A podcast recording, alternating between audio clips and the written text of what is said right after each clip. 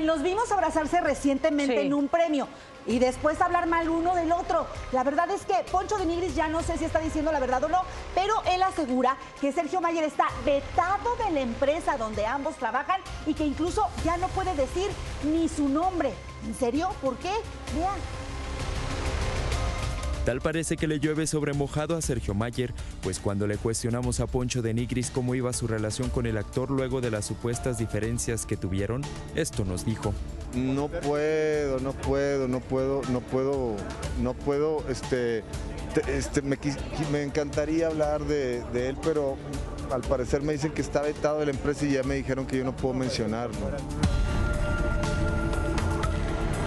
Sin embargo, de Nigris dijo que le mantiene cariño a Sergio Mayer a pesar de sus diferencias. Yo lo quiero y, y si- siento, siento algo, un cariño por él. Obviamente pasaron sus cosas en el reality que estuvimos en la casa y, y pues al final me la quiso aplicar ahí con una pelea y no entendí, como que me quiso exponer y exhibir. Pero yo no tengo problema con él, él es el, él es el que tiene problemas con todos. Yo sinceramente amor y paz y, y pues que les vaya bien a todos. Con quien sí lleva una buena relación es con sus compañeros Wendy Guevara y Nicola Porchela, a quienes incluso felicitó por pero yo no pude ir a Cuba. Eh, espectacular.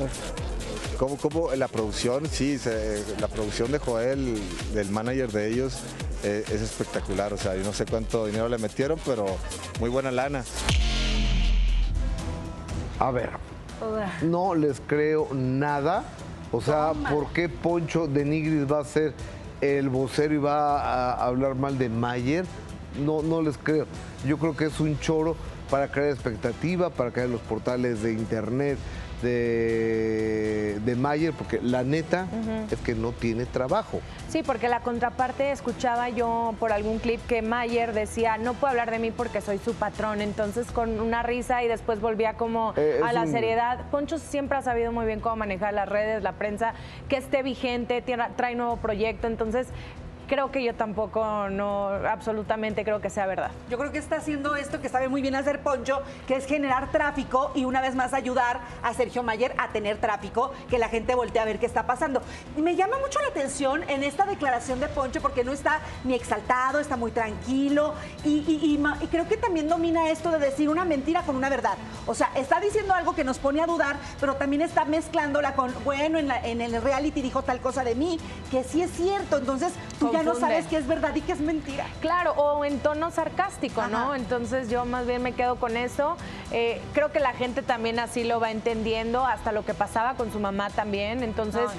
que era por este tráfico de que había muchas verdades. O sea, sí, efectivamente, su papá delicado de salud, de ella, la madre de Poncho, pues atendiendo a su esposo y demás. De ahí en fuera, pues muchos likes y muchas Ah, campañas. pero a ver, o sea, por un like, por un tráfico, por monetizar un canal, hacer lo que hizo con su madre, a mí me parece Ah, imperdonable. A mí.